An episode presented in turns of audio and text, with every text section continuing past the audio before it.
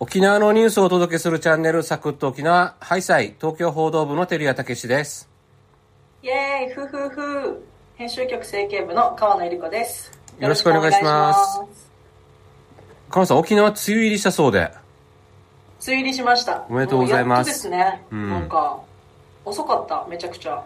えっと、えー、梅雨入りしたのが昨日でした。5月18でしたっけ？18日ですね。え18でした？当たってる、うん18日に梅雨入りして平年より8日遅れでうん去年よりは何日遅十れ何日遅れてたよ。あ結構遅かったんですね。大体ゴールデンウィークにね入ってるようなイメージですからね。そうそうそう。だけど今年のゴールデンウィークさ天気良くてさなんあかそれはそれで嬉しいんだけど、あうん。梅雨入りしないっていうのが逆にニュースになっちゃうぐらい。ああ遅かったからね。遅かったからそう。そう大体ね6月23日の慰霊の日ぐらいまで1ヶ月以上は梅雨入り梅雨っていうのが沖縄の定番なんですけどうあの僕こっち来て思ったんですけど沖縄の雨ってあこっちって東京ね。ん東京ね。東京報道部の照屋武史って言ってるからいいでしょ。そう。あのねこっちの雨ってしとしと降るわけしとしとだよね。うん、ゆっくり降ってで傘さしたら大体 OK なくさね。うんお沖縄の雨ってスコールみたいに降るさドバーって。ドバーって。風もね。強いからね、うん、強くて。大体傘あんまり、ね、意味がないっていうか。そうそう意味ないんだよね。そう。なのでそういった感じで降ってるんですか？今は。そう昨日のね午前中は本当にそんな感じで雷もなんかゴロゴロゴロ。あそうね。雷もすごいよね。うん。そうそうみたいな感じだったんですけど午後になってから雨がピタッと止んでですね。お。なんか昨日梅雨入りしたからもうあ洗濯物干せないなと思って、うん。外に。うん。で部屋の中に部屋干しして除湿してみたいな感じでやって今日も朝そういう風に洗濯物干してきたんですけど、うん。昨日の午後から今日、まあ、夜ちょっと降ったけど今日も日中全然晴れてて紫外線が痛いぐらいで。うん。なんかまさかあの川野さんから火事の話が出てくると思わなかったですね。そうですか。洗濯しますよそりゃ コインランドリーって一括で終わらせてるんじゃないんですか？まあまあタオルとかはそんな感じでね。そうですって適当なやつはそうなんですけどやっぱ図星じゃないか。会社のやつはちゃんとなんかこうシワになっちゃうからああそうね。めんどくさいから干した方が早いんですよね、そうね。アイロンはしないんだアイロンはしない。そうワイシャツ着てるじゃないのいつも。そうそうだからワイシャツパンパンってやって干したら大丈夫。そんなことないよ。絶対わかるよシワは。最近はね技術も繊維もすごい発達してるからね。パンパンってやればあ大体今時の洋服はね。うん。そうですか。そうありがたいもう本当に。そうよかったですね。えうん。でなんなんだって？湿度が高くなってるんでそうそうそう、湿度高くなってて私テンパーなんですよ。テンパーっていうかなんていうの？か髪？え？テンパーってなんて言ったらいい？毛癖あ癖っ気あそうですね。あうんうん。なんですよ。うん。でなんか梅雨になるとやっぱ湿度が高くなるから、うん。髪の毛がなんかこうぴょんぴょん跳ねるわけよ。いいじゃない？可愛らしくて。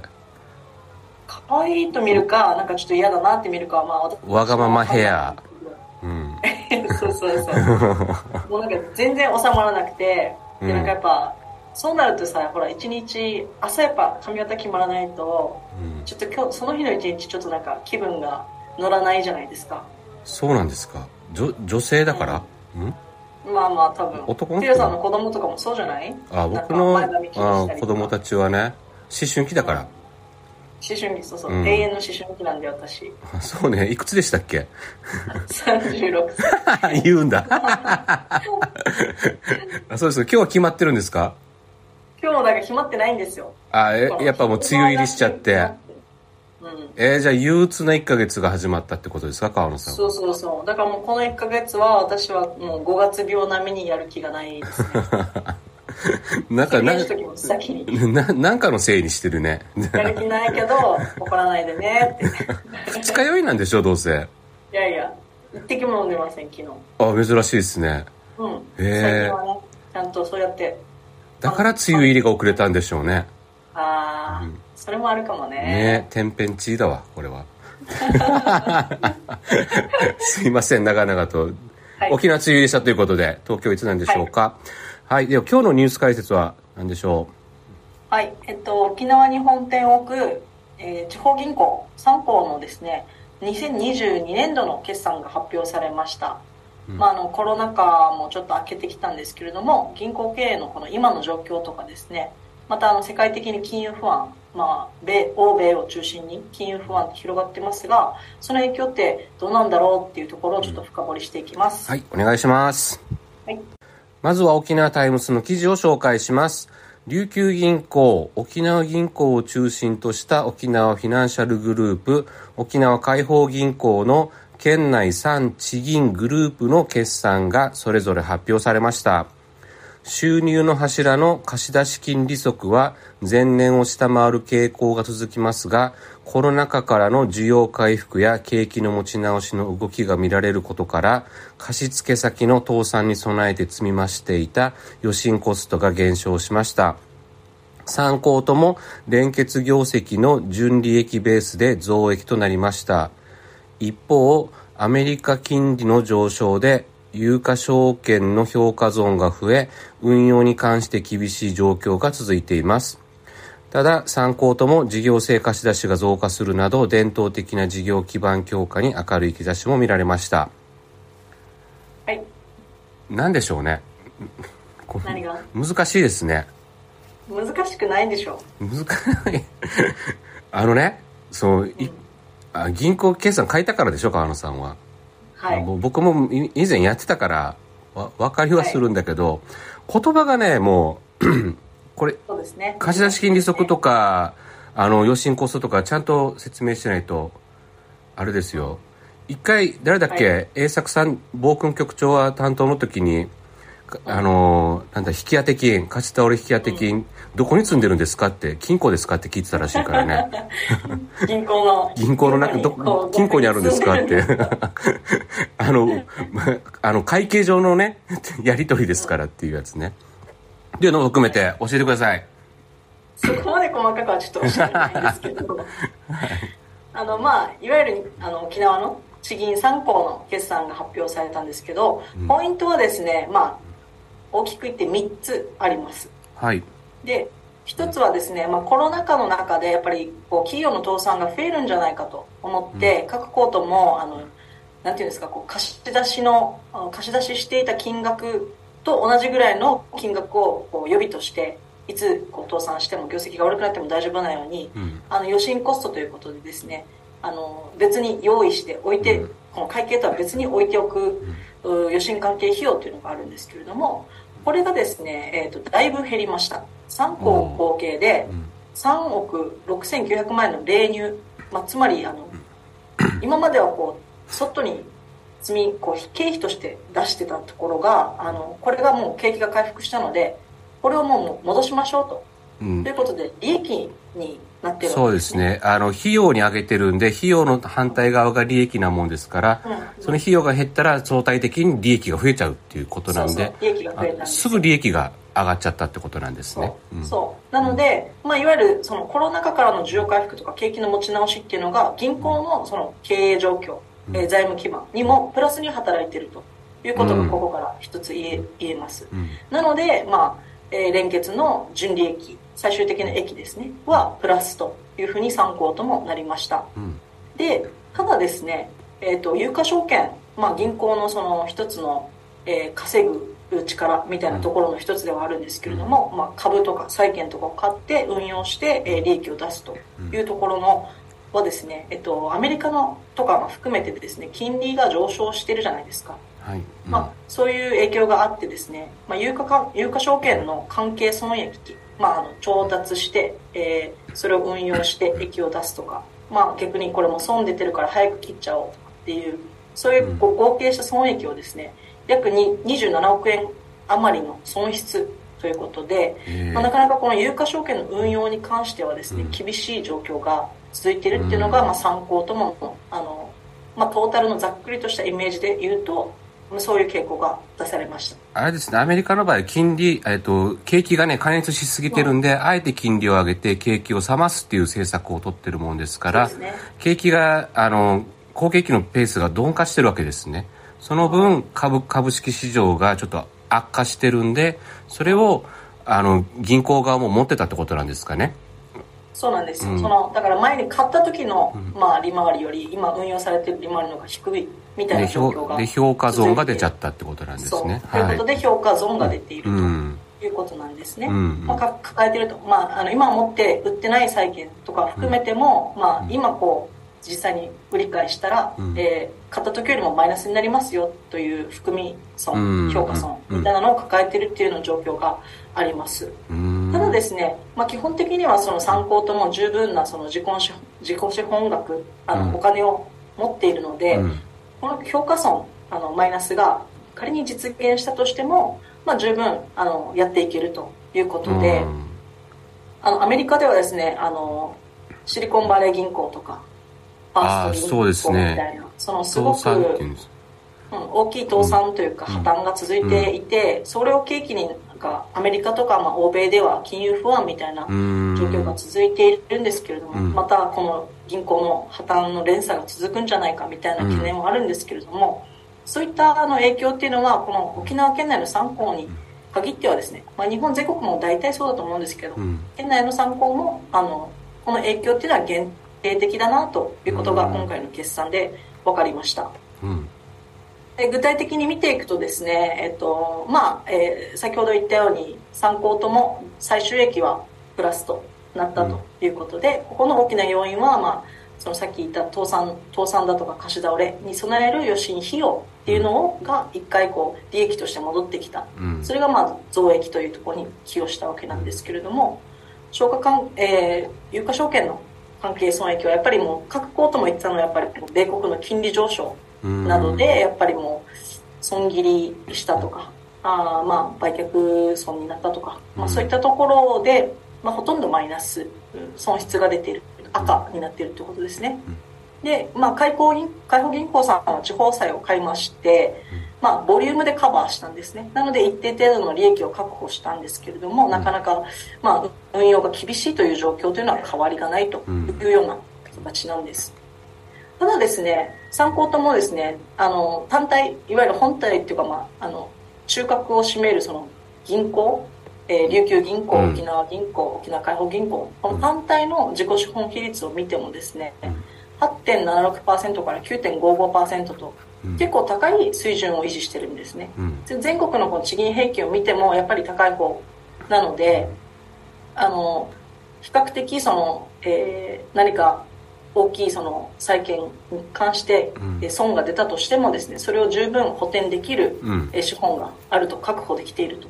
いうことで、急にそのいろんな破綻だったりとかそういう影響を受けるっていう可能性は極めて少ない状況だと言えます、まあ、あとその銀行あその世界のですね先ほど言ったシリコンバレー銀行とかファーストリパブリック銀行とかっていうところは、まあ、こういうその、えー、有価証券のこの赤字とか有価証券のこの運用の難しさからこの経営が大丈夫かって言って顧客がですね一気にこう預金を引き出したっていうようなことが破綻につながったというふうに一つの要因として言われてるんですけれども参考ともですねこうしたあの預金が一気に流出するっていう傾向も見られていないです。なのでここら辺もやっぱりこのアメリカの、え金融不安みたいなところとは違う状況かなというふうに考えられますで、うん、ここの先行きなんですけど、うん。うん、先行きはやっぱりあの琉球銀行は増収減益、えー、沖縄フィナンシャルグループは増収増益。開放銀行が減収減益と予想しています、うん、参考ともですねやっぱりあの経費が今後ちょっと増えていくんじゃないかなというふうに見込まれていてあのシステム更新とかですねあの積極的な機械投資をしていくということもありますし、まあ、賃上げみたいな処遇改善で人件費もちょっと増えるということなのでなかなかこの経費を削減した上での増益っていうのは難しい形になってくるのでじゃあ今後どうしていくかというとやっぱりこのもともとの本来業務のお金を貸してその利息で儲けるというですね貸出金利息の増加だとかあとはまああのコンサルとかですね M&A とかの手数料収入、まあ、益無利益というんですがここら辺を伸ばしていくかどう伸ばしていくかということが、まあ、あの必要になってくるかなと思っています。まあ、コロナ禍のですね事業者のあの回復支援みたいなのも取り組みつつもですねやっぱりこうしたあの事業者に積極的に支援しながら新しいこの資金需要に対して貸し出しをしていく、まあ、そういったところがあのあの必要ですし、あとはやっぱりあの米国の金融不安のあの影響はないとはいえ、まあ、積極的にねコミュニケーションをとってあの不要な信用不安を招かないようにしていくってことも、まあ、求められているんじゃないかなと思います。わかりました。ありがとうございます。はい、はい、エンディングです。お疲れ様でした。お疲れ様でした、えっ、と、各曜日のパーソナリティが同じテーマについて語る、えーリレートーク。今回のテーマは、ジェネレーションギャップを感じたとき、はい木曜日の中本大地さんがはい提案してくれました。多分感じたんだろうね。うんもうあれ、か、彼もおじさんだっていうことでいいのかな？まあもうおじさんの部類じゃない？ね。30超えてるしね人間ドックかな？あそうだ人間ドック初めてやるって言ってた35超えてんだじゃん、あ、そうですね。なるほどですねうん。川野さんありますか？川野さんもだって人間ドック世代だもんね。人間ドック世代、そうそう世代っていうか、うんもう私もあのおばさん世代なんですけど、うん。あのこの間さあのうん。ちょっと若い子たちと飲む機会があって他社の、でも若い子たちといつも飲んでる感じするけどな、川野さん。うん、もっと若い子たちと飲む機会があってへえ、うん。なんか話してたらなんかこう2000年代をもうなんか昔って言ってておー、あ確かにね2000。年代はめっちゃ最近なわけ最近ですね。うん。最近でしょ？2000あの年代、明確に覚えてるから、2000年代のことは。うん。2002年に日韓ワールドカップだったじゃないですかももっと言うと2000年に沖縄サミットがあってね、2001年にチュラさんブームがあって、2002年に日韓ワールドカップがあってっていう。そうそうもう僕らのね、楽しい時代ですよ。そうで2000年代はだから結構最近なイメージなんだけど、うんうん。なんかその子たちはもう2000年なんてめっちゃ前ですよみたいなそんな前に、あ、まあでも相当若いってことなんですかね。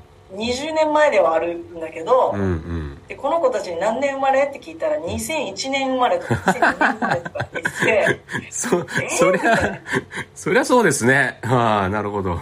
で2000年代生まれの子たちともう飲めるのと思ってあ、そっちですか。なんか衝撃だったんですよ でその時にああなんかすっごいジェネレーションギャップ感じるなと思ってそうですね。だってこの子たち2000年代に生まれてるからこそ昔っていうんだね。そうそうそう。もうなんか20私もう21ですよとかうん。22ですよみたいな感じで言うけど。ということはあれだね。川野さんはこの、この子たちが生まれた時から時間が止まってるような感じですね。まあそうですね。もうだから楽しい時間はあっという間に過ぎるので、2000年代マジかみたいないやちょっと衝撃で本当に。一瞬本当にあの酒抜けました。そうね、若いと思ってたらね、実はもう若くないんだっていうね。うん。で2002年2000年生まれの子たちですよ。すごくない？2000年生まれの子たちとお酒飲めるって。すごいっすね。大、大丈夫ですか？あの、向こうの方がなんか精神年齢高かったりするんじゃないの？めっちゃなんか達観してた すごい達観してたあーだから、ねこ、結構なんか、ジェネレーションギャップというかなんかあの、ジェネレーションギャップっていうかもうなんかもうすごいなって思いました。ただただやっぱりこうギャップ、うん。まあね、ギャップがあるね。えー。えー他にもあるんですか？いや特にないです。なかったんだじゃあ。今までなかったのに、初めて受けたみたいな感じだな。いやいやでも結構ちょいちょいあるんですけど、うん。なんか最近はやっぱこれが衝撃的であ大きかったわけね2000年代の子たちとお酒の場で一緒になるっていうのが結構衝撃確かにね、そうだね。そんな日が来るとは思わなかったみたいな感じだね本。当に思わなかったから、うんびっくりした どどうしよう。そう、そうですかとしか言いようがない。古谷さんは何かあるんですか？ジェネレーションギャップ僕まあ毎日感じてるでしょうけどもう日々、日々そうですね。まあ、あの、ただ、コラムでも書いたんですけど、あの一面の大現象、あ体現証言にも書いたんですけど、はいはい。おじさん公文が一番衝撃で、うん。あの、ね、えっ、と、チャットとか、メールとか、LINE とかね、うんこういうので、じゃあ若者たちに近づこうと、あの、ね、あ彼らの気持ちを組んで、組んだ上で接しなければと思ってるうちに絵文字を多用したりとかね、うんうん。ちょっとあの、敬語よりもちょっと砕いた言葉遣いになったりするんだけど、はいはいそれはおじさん公文というっていうことでね、あの、最近の若者はやっぱチャットだからね、スパンスパンこの短い文章を、あの、何回も往復するっていうか、やり取りするっていうのがあるから、そういうところは短絡的なんだよね。ねうんど。うしたとかね。逆にもう絵文字だけで返したりとかね。うんうん、そういうのとかもやるんで、僕らはあのメール世代だから、メールとか手紙の世代だから、ちゃんと書かなきゃっていうのがあるじゃない。それをやっねそうそうそう、おお疲れ様ですって、昨日はどうで、どうでしたね？みたいのから始まって、みたいな。うんうんそんなのいらないらしいね。そうあの最後の方にこうガーってスクロールした下の方に要件の、そうそうそう、の要件があって。それがコミュニケーションと思ってたんだけども、今時はもうこれはもう一言でパンパン返すみたいなね感じで。あの、で、おじさん公文の定義みたいのがググったら出てきてですね。うんうんうんもう、まあ、絵文字とかいろいろあるのも結構衝撃ではあるんだけど、もうこうね、あ若者たちにこう見られてたんだっていう恥ずかしさもありつつ、一番衝撃だったのが、あの、聞かれてもないのに、近況を語り始めるって書いてあって、もうだダメだわけと思ってさ。あの、いいじゃん、僕が僕のこと喋るぐらいはって。確かにな、でもであれもでしょなんか赤いびっくりマークとか使っちゃいけないそうそうそう。いけないっていうかなんかそれ簡単もね、そう、びっくりマークも普通にね、やりなさいと、あの、記号では使わないっていうことね、赤いやつとかね。ああ、もう、ね。あれはもう衝撃的で、こう、近寄ったはずが裏目に出てたっていうね、しかもそれを全く知らないでずっとやってたっていうね、そう痛いね。うん、痛い、痛いってことだよね、それね。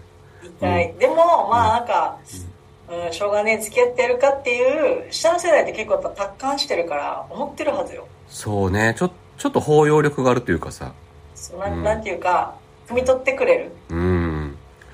だからおさ、互いなんか気遣いやってるみたいな。ああ、ねだから、こ僕らがそこに気づかないとダメなんだよね、おじさんたちがね。うん。気使わしちゃったなとかさ、そういうの。まやらないとダメだなと思って、だからもうこの、サクッと沖縄のメンバー、パーソナリティのみんなにも、もうそう見られてるんだなという、なんていうのかな、ある意味諦めと、だ、だからこそ、あの、気を使わせないように、より丁寧に、やっていこうかなと思ってます。確かにさグループチャットでさうちらの2人の文章は長いけどさみんななんか了解みたいなそんぐらいだよね。そうそう、サムズアップだけとかさ、うんうんあの、だから、やっぱそれでいいんだよねっていう。なんかやっぱ世代が出るね。ダラダラ書く人たちと OK とか絵文字で済ませるみたいなだからぼ僕ら記者だからなんか言い回しを考えたりとかするじゃない、うん。ちょっとこの言葉通じないかもしれないと思ったらね枕言葉を置いたりとかするじゃない。そうするする、あんなのいらないみたいよ。いらないんだね。大丈夫かな新聞。そうまあそのねあのチャットとかのコミュニケーションではねそういうのがあるっていうことで、うんはいまあちょっと勉強しながら私たちもねあのコミュニケーションはでもそれでなんかやめないでいきたいですねそうそう、コミュニケーションのやり方も幅が広がったんだねっていうことで、そういうやり方もあるんですねっていう。もう申し訳ないんだけど、聞かれてないけれども、近況は報告するから僕。語るからもう僕は僕で。そうですねそそれはする、するしたかったらしてくださいっていう。そうだねそうだねおじさん公文ですよっていういうことで。送りますんで。はいはい、わかりました。すいません、長々と。はいはい、今週もありがとうございました。ぜひ、いいねやフォロー、コメントもよろしくお願いします。よろしくお願いします明日はゆるとサンデーです。一平にフェイデビタン、またんちみそうりよし。た